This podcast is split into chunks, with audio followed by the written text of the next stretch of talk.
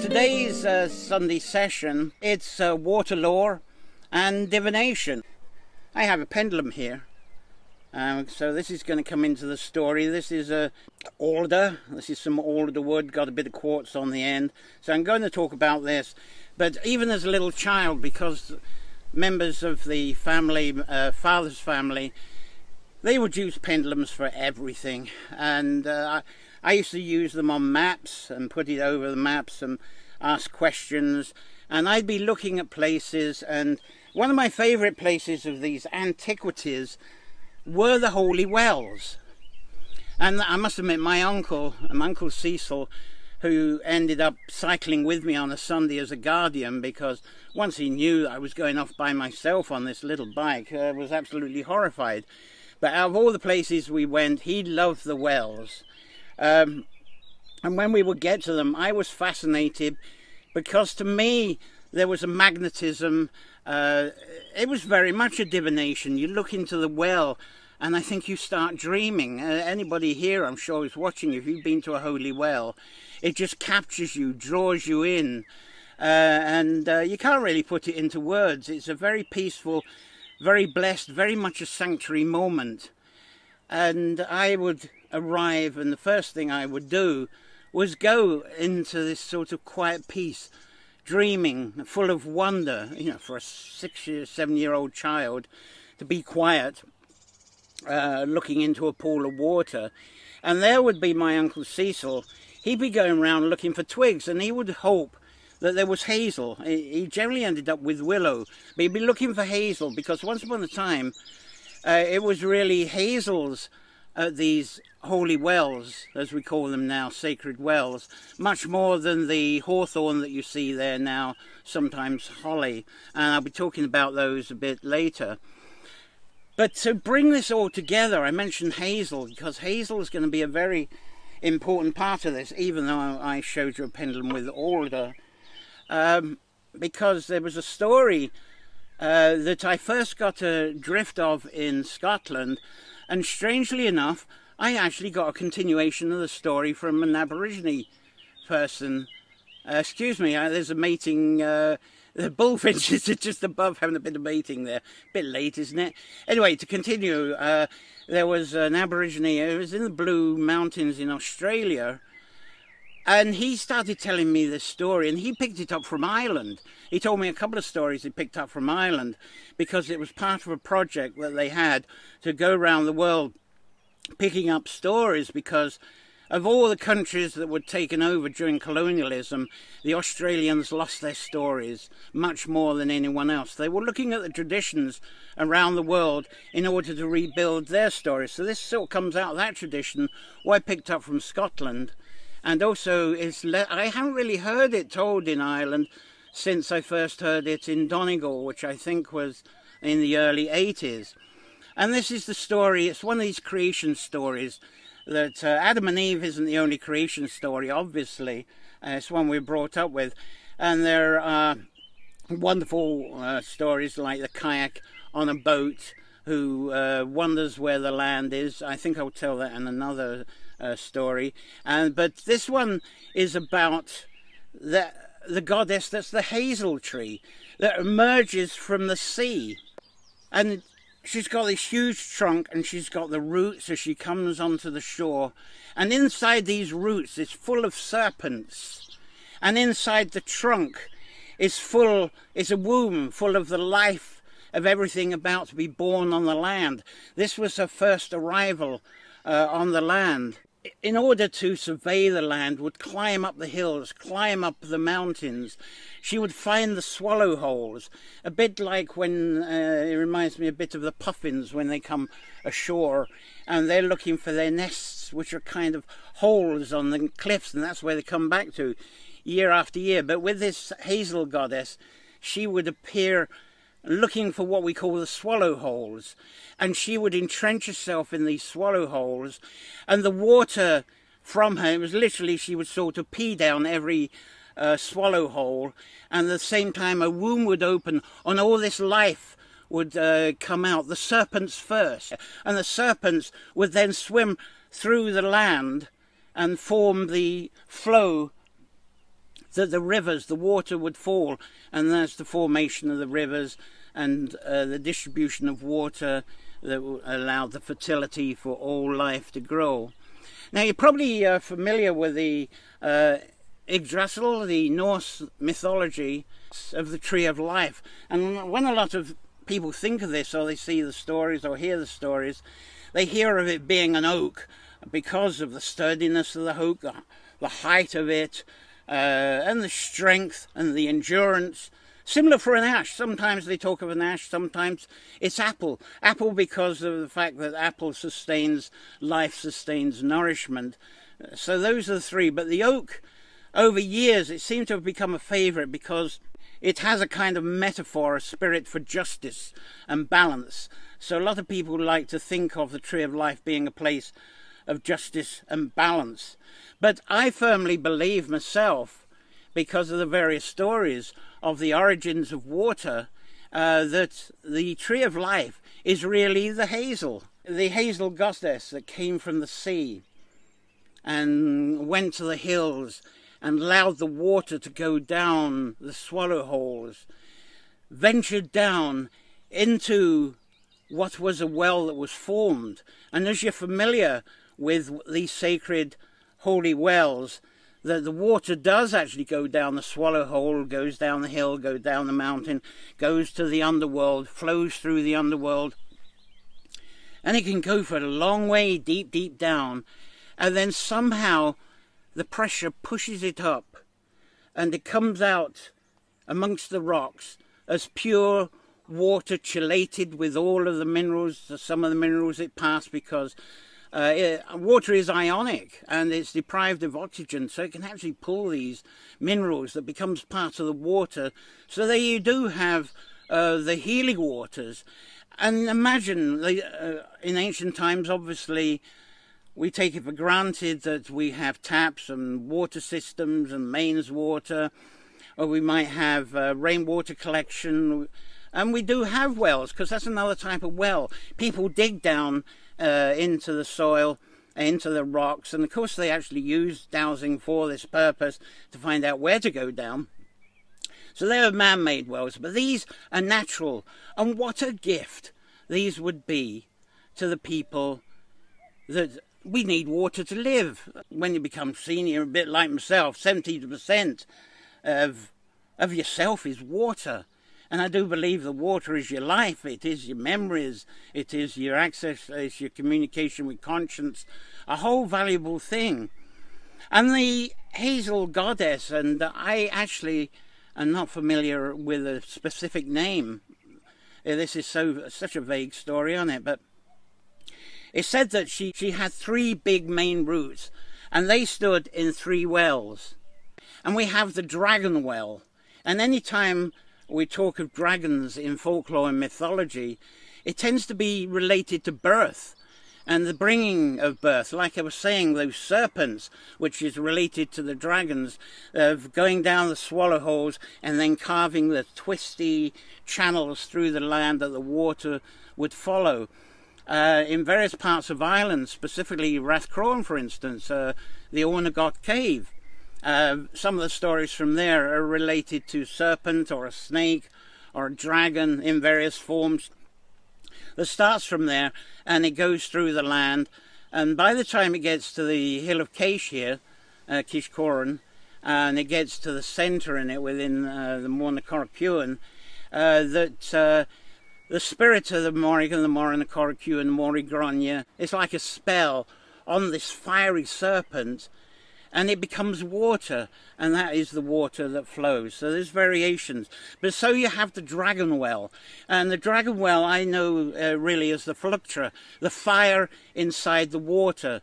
Uh, the stories that I tell of here, uh, Adoy the Dagda story, of him bathing uh, in the waters within the hill that got warmer and water. And then at the time of the winter solstice it's at a heat that becomes at one and the phylloxera starts grand conception. So the dragon well being the site of the heat from the dragon in the water for the grand conception the first well.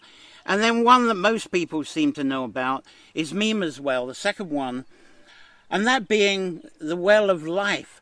And it's as, it's kind of teaching us, uh, showing us that life is a sequence of vision, a sequence of vision through which we build our wisdom.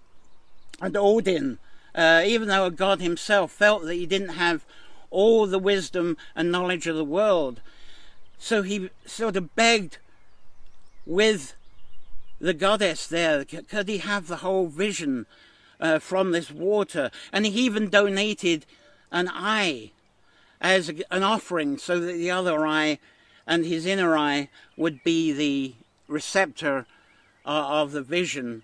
You know, what is the vision quest of your life? But in a simpler form, I've told stories in previous Sunday sessions about the well where women come to, and they're looking into it. Sometimes it's at Imbolc, depending on the area. Sometimes it's on uh, Eve of uh, Beltana.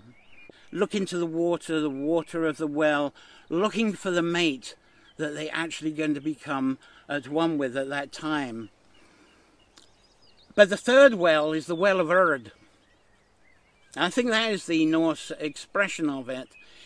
And there are various stories you'll hear in Ireland and Scotland. You go to a whale and you meet the three hags.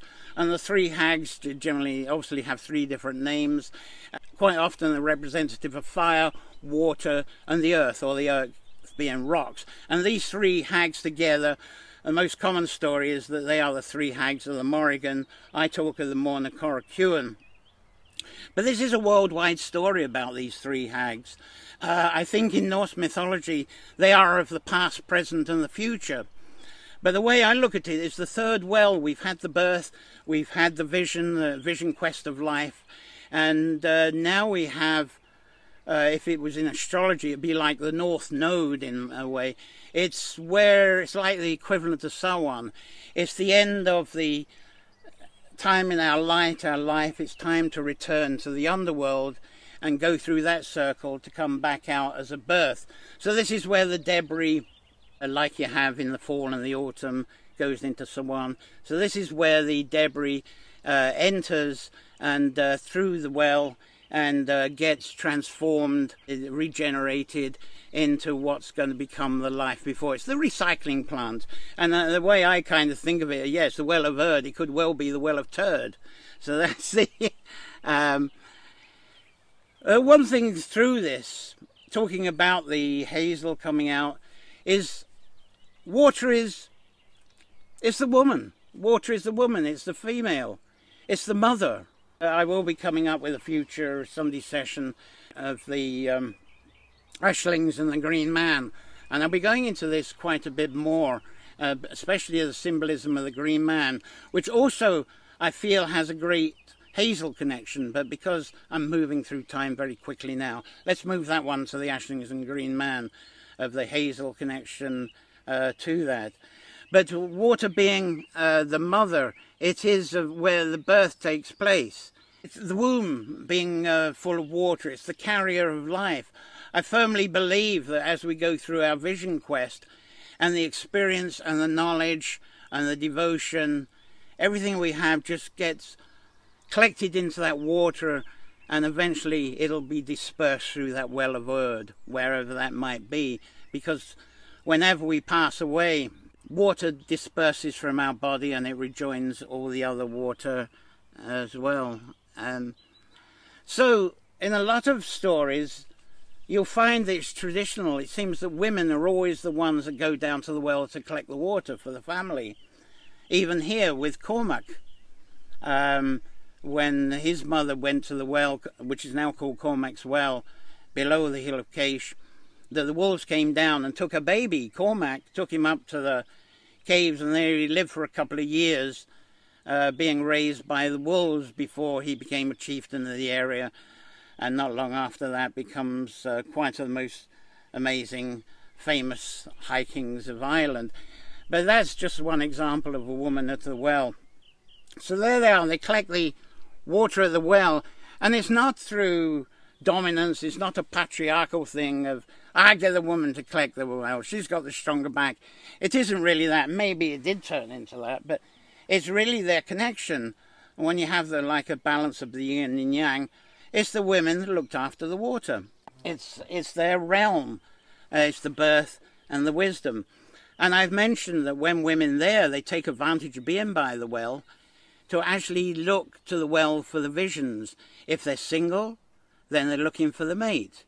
If uh, you have a mate in the family, then it could be questions that they're asking about the family. Maybe it's illness, maybe it's harvest. Now, what are they doing there? It's divination. It's a form of divination. Um, Nostradamus is famous for his bowl of water in a lot of the stories.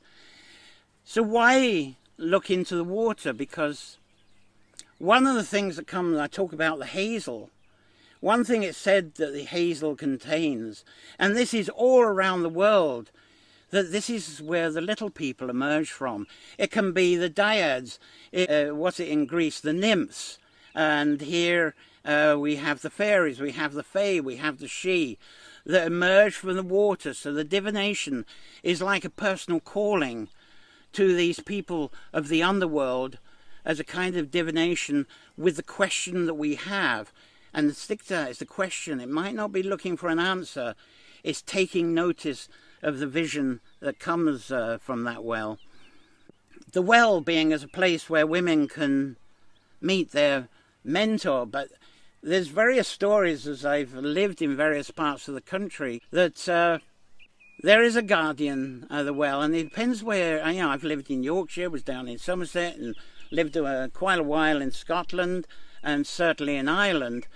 And one of the things that's said that if you come up, if I come up with all these different stories, these characters, uh, some of the traditionalists they say, ah, stick to the traditions of your home place, uh, stick to the traditions of where you come from. Yeah, what you're saying is not traditional. And if you think about it, the the nationalism, the national boundaries of Ireland, Scotland, Wales, England, they're not that old. They're only so a few hundred years. The Normans, I suppose, started it. But before they were actual nations, uh, there were tribes, there were clans. Clans would get together. So, and there was sort of an organic movement. The, uh, the stories would share. So, in some ways, if I tell a story that sort of mixes that up, it could be too old to be traditional. I had this once. Um, there was a beautiful song I picked up. I think it was uh, from the 14th century. And uh, there were some traditional singers and musicians, and I introduced this song to them, and they were sort of, um, mm, yeah, they were analysing. They say, oh, it's no good for us. It's too old to be traditional because their tradition sort of goes back 200 years and that's uh, that's as far as it goes. That's traditional. anyway, the tree, the hazel tree, yeah, often with um, very sacred things, there's there seems to be guardians, guardians of the woods, guardians of the mountains, guardians of leaders, even. And sometimes they can't be seen. Sometimes they're a god or a goddess. And so you've got the well and you've got the tree, hazel, and the guardian, the ku.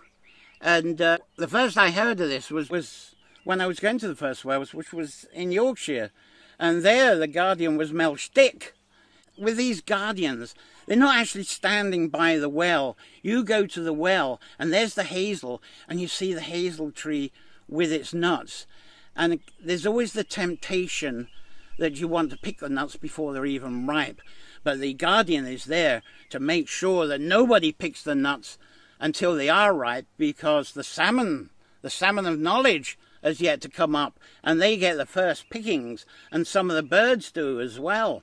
So it's to protect from that. And so the Melchdick was big and tall. And as it was told, when you're at the well, sometimes you feel the bristles on your back and hairs on your arms, they lift up as if something is around, and you look behind you. You look behind you, and there's the big Melchdick. My first job was in Somerset, and over, over in Somerset, they had a similar character, but he was Peter Piddle. Now, Peter Piddle was a little bit different. He was a little bit friendlier, not so scary. He was a great scrumpy drinker, scrumpy being the leftover apples made into a rough cider. Wonderful stuff. absolutely wonderful. So he'd drink a lot of this, and if you drink a lot of scrumpy, the one thing you're going to do is a lot of piddling. So he was Peter Piddly, and uh, he was piddling into the water that's coming out of the well uh, because the scrumpy, the apple, the dreamy apple scent would go down the water and it would attract the salmon to come up. And in Dorset today, there is actually a River Piddle. So maybe that's the river that Peter Piddle went into. So uh, the next was certainly up to Scotland. And there there was the Hiadin, uh, Hindadin. He was the most gross of them all. He was really the big one. He was the big shadow. And uh, the actual translation, the Hind, it became Hind. And uh, I always think, you know, behind uh, comes from that. And Scotland actually uh, is a source of a lot of the content of pantomimes. And you know that in the pantomime we've got the big, dark, bad person that comes behind the good person. Look behind you, look behind you. And that's a Hindi then, look behind you. Now the thing with Hind, uh, he was a crooked in, uh, man, so there was means of escape. Uh, we got hind legs, but he was crooked, and so if he was behind you and you looked and there was the Hind Etin, you could run because because of his poor gammy leg, he would never catch up with you. But he was there even so uh, as the protector. If you're familiar with uh, Scottish stories, you might be familiar with the story of Hind Etin and the Lady Margaret. What you may be more familiar with is Tam Lin from Shropshire, uh, Wales, Tam Lin and the Fair Janet. Similar story uh, where a woman is being lured uh, by this guardian of the hazel Uh, into the underworld. Boy, the time is running away with me, isn't it? And I hope you don't mind staying on an extra 10 minutes because I want to get on to a little bit of the dowsing. Anyway, the one thing about these characters, these Coo, these guardians of the hazel, it was the men that were more scared of them. When the women were there and they're looking at the visions for the mate, this was the, again, look, this was the fairy lover. Yeah, and of course the men not perhaps not looking for the fairy lover. So they get whisked away, and this is what happened to Fair Janet and Lady Margaret. They went into the underworld. Now in Ireland, there is a similar character, but comes up in a similar way as perhaps the Tuatha De Danann. The Tuatha De Danann we know as fairy folk. They were half fairy, half human, and they were kind of overseen or were birthed from Danu, the goddess. And uh, in Ireland, it's not so much told of, it's in the Liber Gabála Érenn, about uh, Bia. And Bia actually arrived here. Well, he didn't didn't arrive here. It was the tradition of Bia that arrived here, because he was the father of Malicious, and Malicious, you perhaps are familiar with. And I was talking about it. Was it last week in the Sunday sessions about the Milesian sons of Mil uh, coming ashore, and they came from Iberia, and the place in Iberia, interestingly, is Galatia, and these people that came uh, ashore uh, became known uh, as the Gaels. And uh, the whole thing with Galicians and the Gaels is that they have a woodland and a forest tradition. Uh, they are said to be the ones that arrived here with uh, a language of trees, and it was that language of trees that was mixed with the symbolism that was brought by the other sort of Celtic bunch, uh, the Gaulish bunch that had the symbols, the Picts, uh, the Breton people, the Welsh, and the whole thing merged together. And uh, we have on, but I'm going to talk about that again in more depth another uh, Sunday session. But this Billy was actually a guardian of the hazel even there as a place of wisdom. And one thing I perhaps haven't said, if you go to Scotland, hazels are abundant, or they used to be, bushes, hedges everywhere, huge yields of hazelnuts, and people trying not to be tempted to pull uh, the hazels when they were unripe. Uh, otherwise, in the den would be behind you. Even on Orkneys they grow. But anyway, I go back to the uh, beer and it has a, a, Scottish connection too because not only was he Militia, but he had a, a son called Foot. And Foot, uh, that's kind of more an Egyptian name. So it's a kind of uh, so where that comes about, I don't know. There, there's various stories that link these Galatia people with Egyptians, but I don't even cover that so much. But the son Foot uh, was said not to come to Ireland, but he went to Scotland, and uh, he went to a place called Mork Doida. And you quite often hear me say when I talk of stories here of the Dagda, I often call the Doida because the Dagda is the Doida in Scotland. And being the Doida is the actual son of the Doidic. The Doidic is the equivalent of uh, like the kayak, although they have the kayak in Scotland. But it's the, the life in the pool within the hill. So he lands in uh, an island. It's said to have been an island, Morok one of the stories of that is it's actually on the Isle of Mull. And there's a wonderful place called the Burg. It's quite a long hike. I think it's about 14 mile hike from where you park the car. And there, but there's some caves with waterfalls. And when I used to do retreats, we used to go behind the waterfall and sleep overnight before we went back. And down there, uh, MacCulloch's um, fossil tree is there, MacCulloch being the person who discovered it. And I believe that's a hazel too. Uh, just interesting bit of symbolism. But the one thing about the uh, Mork Doida is that he took a piece of turf. Now, this uh, uh, is said to be also the generator of truth.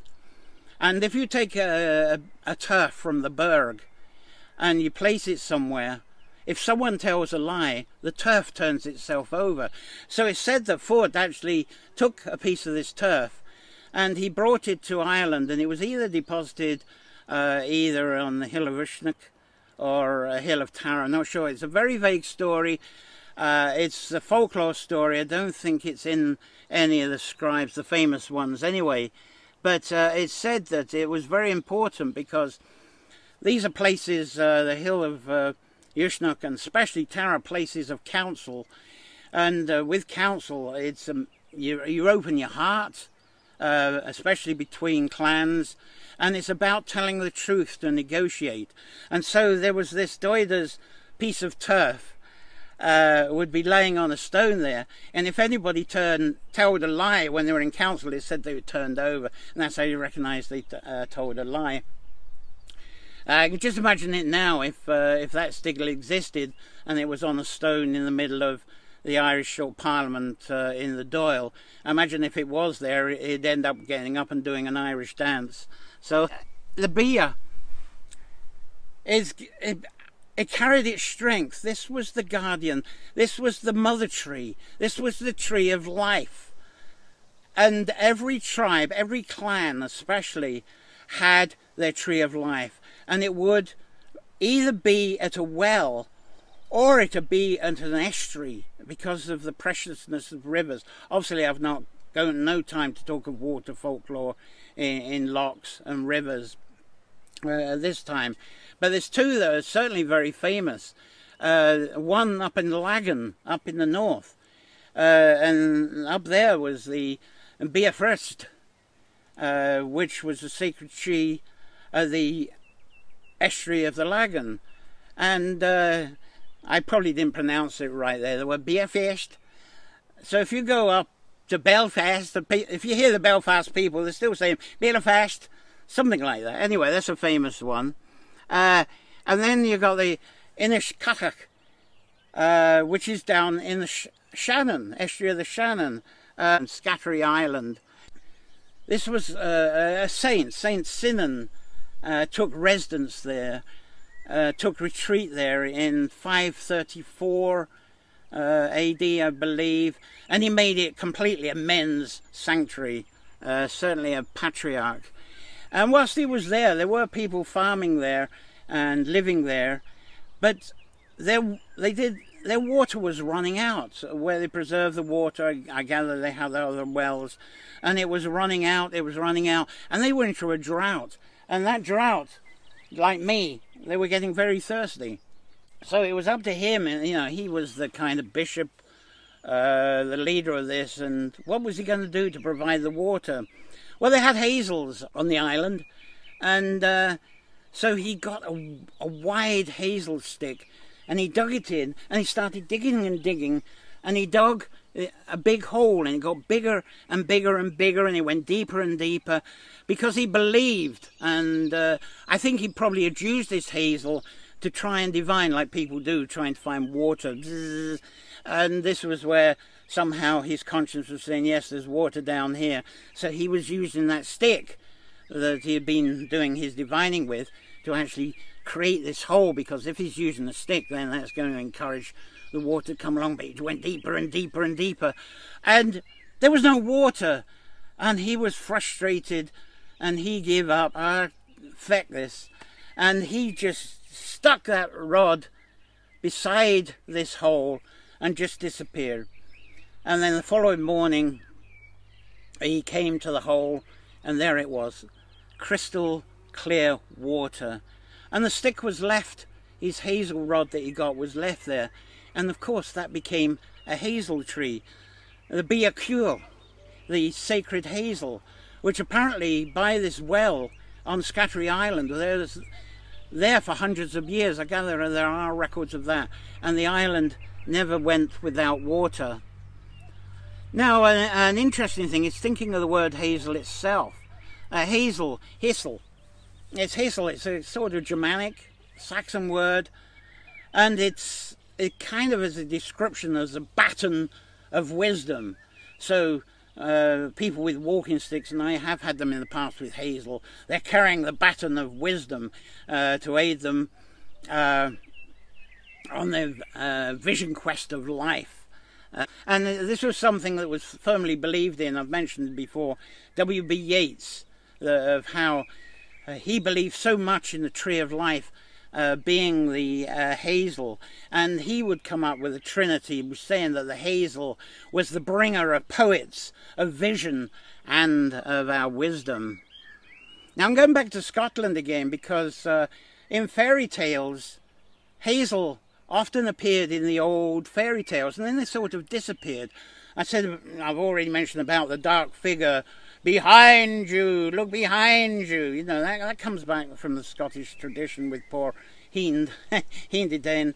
And, uh, but Grimm's picked up a lot of their stories uh, from the Gaelic in, in Scotland and they would translate them and then they turn them into their own. And there was a, a story of Rashin-Coatie. Uh, they were split into two. The uh, Frog Prince was one of them, and that had to be released in various stories because they gave that a very cruel ending. The poor old frog, uh, it got censored. That's what it did. They had to rewrite that and re-release it until they got a gentler story. But the other story that was split from this uh, was that of uh, Cinderella. And I think if you think of Cinderella, what do you think of? The fairy godmother. Uh, so the fairy godmother was really in the Scottish story was the hazel tree beside the well, the sacred hazel tree. And she would, in order to talk to her mother, who had passed away. She had this horrible stepmother and stepsisters. Uh, you're familiar with the story. So she would retreat by the well uh, to talk to her mother because she believed she could talk to her mother through the water, through the well. And then there was that point, you know, we're talking about the well as a place for mating. And uh, she had this uh, prince uh, that was looking for her, of course, and uh, and, she wanted to go to the ball, and it said the fairy godmother and the fairies they all made this dress for her. In the Scottish one that's translated, it was said that the birds that lived in this hazel tree, where it said a mother was living and she talked to her mother, they actually made her a dress out of the hazelnuts and their feathers. What it looked like, I don't know, but that's how the story goes. Now, uh, I have well run out of time, so I'm going to rush through the whole dowsing section here. Maybe I should make this a, a separate one next time. But the thing with dowsing, we start thinking the tools, and it's just as well, perhaps, uh, you know, we have tools. I got these uh, rods here, and uh, these swing about. Uh, I'm not in, you know, because I'm broadcasting, uh, if I ask a question, if they cross over, that could be yes or no. It depends how you purpose them to start with. So that's a tool, and I'm not going. I haven't got time to demonstrate. That's that's a whole workshop thing. But I love the uh, pendulum, and uh, with this, uh, quite often, uh, is this broadcast going well? no, I'm just playing on that. But the one thing I want to bring, and I am rushing to emphasize, these are just merely tools. There's nothing magic. You don't if you you don't become a master dowser. And I'm going to talk. Hopefully, I'll talk about that. The master dowser. It's your intuition. It's your consciousness that does the talking. Those are the tools are just verification of your consciousness. And the one thing about using dowsing is, I think, it, it really allows you to deny distractions. You're entirely in a state of meditation and mindfulness of your conscience and allow the conscience to bring your inspiration out, which I find is more truthful, more honest, and more powerful than a book. But it needs a lot of trust these days because people trust in the books and the teachers much more than that inner voice that comes through the conscience. Now, the one thing about dowsing, it's not a skill or a craft to learn, certainly to use the tools, and it's well worth going to your lo local divining dowsing uh, associations for their meetups. Great crack, great social. It's a hobby you all share, why not? But it's not a skill, you know, this is not a crafted skill. Everyone is a diviner. Everyone uh, is uh, a crafter. It's about living by our gush, uh, gut feelings. Uh, in order for dowsing to work, and as I say, you don't need the tools.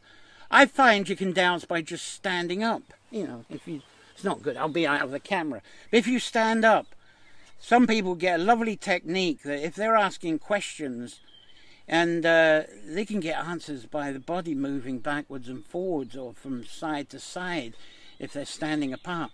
That is as powerful as using the rods uh, and the pendulum. Some people find they get a technique with their eyelids and the blinking. The blinking is actually giving them uh, a guidance and a pathway. One thing is important for whatever choice of dowsing you do, you have to be in a sanctuary situation It's a place where there's nobody is around. That is critical. Uh, that it's got to be the space of just you. If you've got people around you that uh, they're going to be uh, critical, pessimistic, they're going to be distracting even if they don't say anything because you're going to pay attention to what they're saying or doing. You're not in sanctuary. You don't even want your dowsing and divination teachers around when I've introduced this uh, labyrinth for people, I disappear because I don't want people watching me to see what uh, I'm going to be doing. So it's, it's absolutely essential. And by saying this, uh, there's no such thing as a master or lady dowser, as a goddess dowser. No such thing. If anybody comes to you with courses that uh, says that they're master dowser, that you have to spend 10, 20 years before you can get up to their status that uh, and their ability. That's demeaning, that's demoralizing. That is not you, that is not what you're born with. If someone approaches you with dowsing, with divination on that level, that is something that you have to go through an apprenticeship under them to do, walk away. What you need is really a mentor, uh, someone that encourages your dowsing abilities. And they are about. There are people that introduce people to divining and dowsing. They have workshops.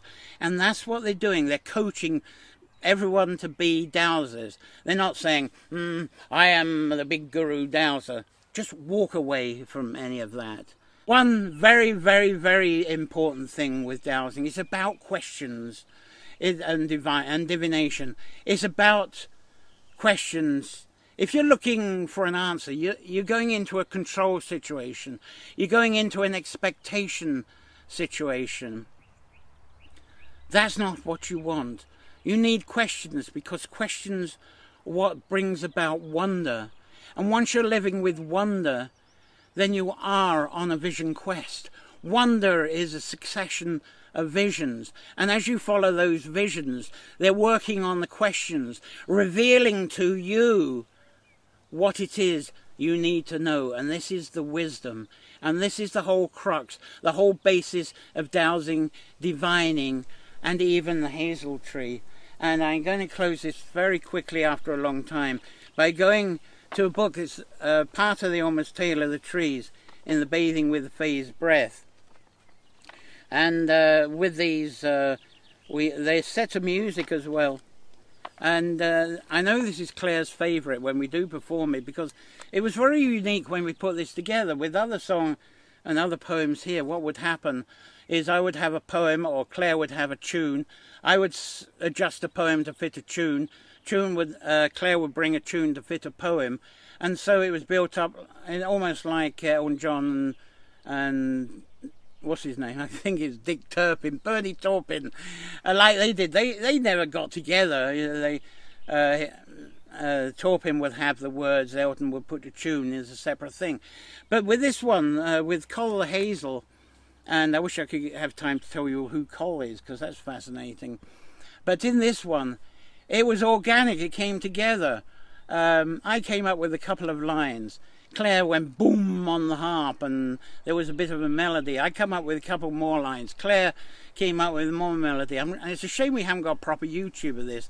I do have a YouTube of of the first time we put the whole thing together. Very very rusty, but uh, it it really sums up what I've rushed through with you this afternoon. This is uh, Coll the Hazel, and I hope after this that you all go away and be diviners, be dowsers, find your place of sanctuary, even if you don't have any of the tools, you've still got your body, you've got your consciousness. Allow that question to flow, and don't even have a short soundbite of a question. Make it long, even a story. If you would like a woodland, Ask if that woodland, uh, what type of soil you should have, what type of trees, what animals will come there. Be very descriptive. And uh, through your quest of this vision, all these things of your question will start coming out. You don't want to know, um, am I going to have pancakes tonight or something like that. Allow yourself to spread that question and you'll find yourself becoming diviners. But we're talking of talkers, I'm talking to the Uncle Cecil here. In a wise diviner's hand, the forked hazels stretched apart, feeling, sensing what's beneath our vibrant land, sensing the living waters, carving an alignment chart of its flow from the divine earthly heart. The hazel wand tracing the thread of the veil guiding the diviner's trust as it casts its spell.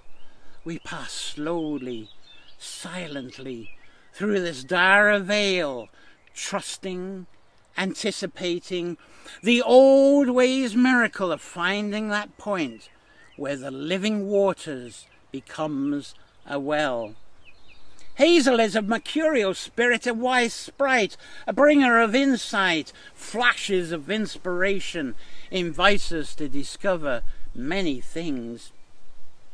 Entering into the dreaming within the forest, a hazel tree sang to me, touched me with its fragrant fingers, stroking my dream, calming my dream, closing the wounds of blood that had clouded my dream. And that breathing air touched by the hazel charged me with quicksilver energy, charging me to into exhilaration and inspiration. Hazel charged my spirit to pulsate, a catalyst, a transformer, a bard to relate ways to crack any situation like cracking a hazelnut shell to feed from its nourishment inside. All that pure nourishment, pure goodness, pure knowledge in a nutshell, all of the ways of wisdom that we can pass on. And now, we can become the diviners, discovering our source of language, poetry, and music, of course. And mystics say that anyone born under the sign of the hazel must never hoard their treasure. Its nuts, the fruits of knowledge, must be shared for learning and for pleasure. So play with the thoughts and dreams of others, from social causes to capricious lovers. But be careful, word wizardry can cut. Remember, your wisdom is inspired by a nut. So that's Cola Hazel. And thank you so much for staying with me if you have this whole time. The longest Sunday session we've done. Thanks for watching. Have a wonderful week. It looks in Ireland it's going to be not a bad week.